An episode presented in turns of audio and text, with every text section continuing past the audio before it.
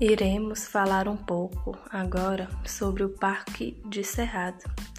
Tem como sua formação savânica caracterizada pela presença de árvores agrupadas em pequenas elevações no terreno, algumas vezes imperceptíveis e outras com muito destaque, que são conhecidas como murunduns ou monchões.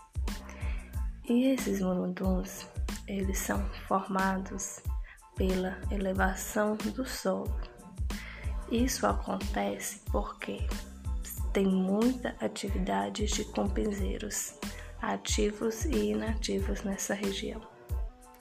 E esses morunduns é a principal característica do Parque de Cerrado.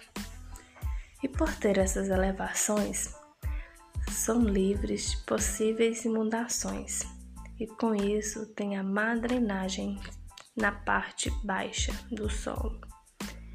E no Parque de Cerrado também, nas áreas baixas, predomina a flora herbácea com gramíneas.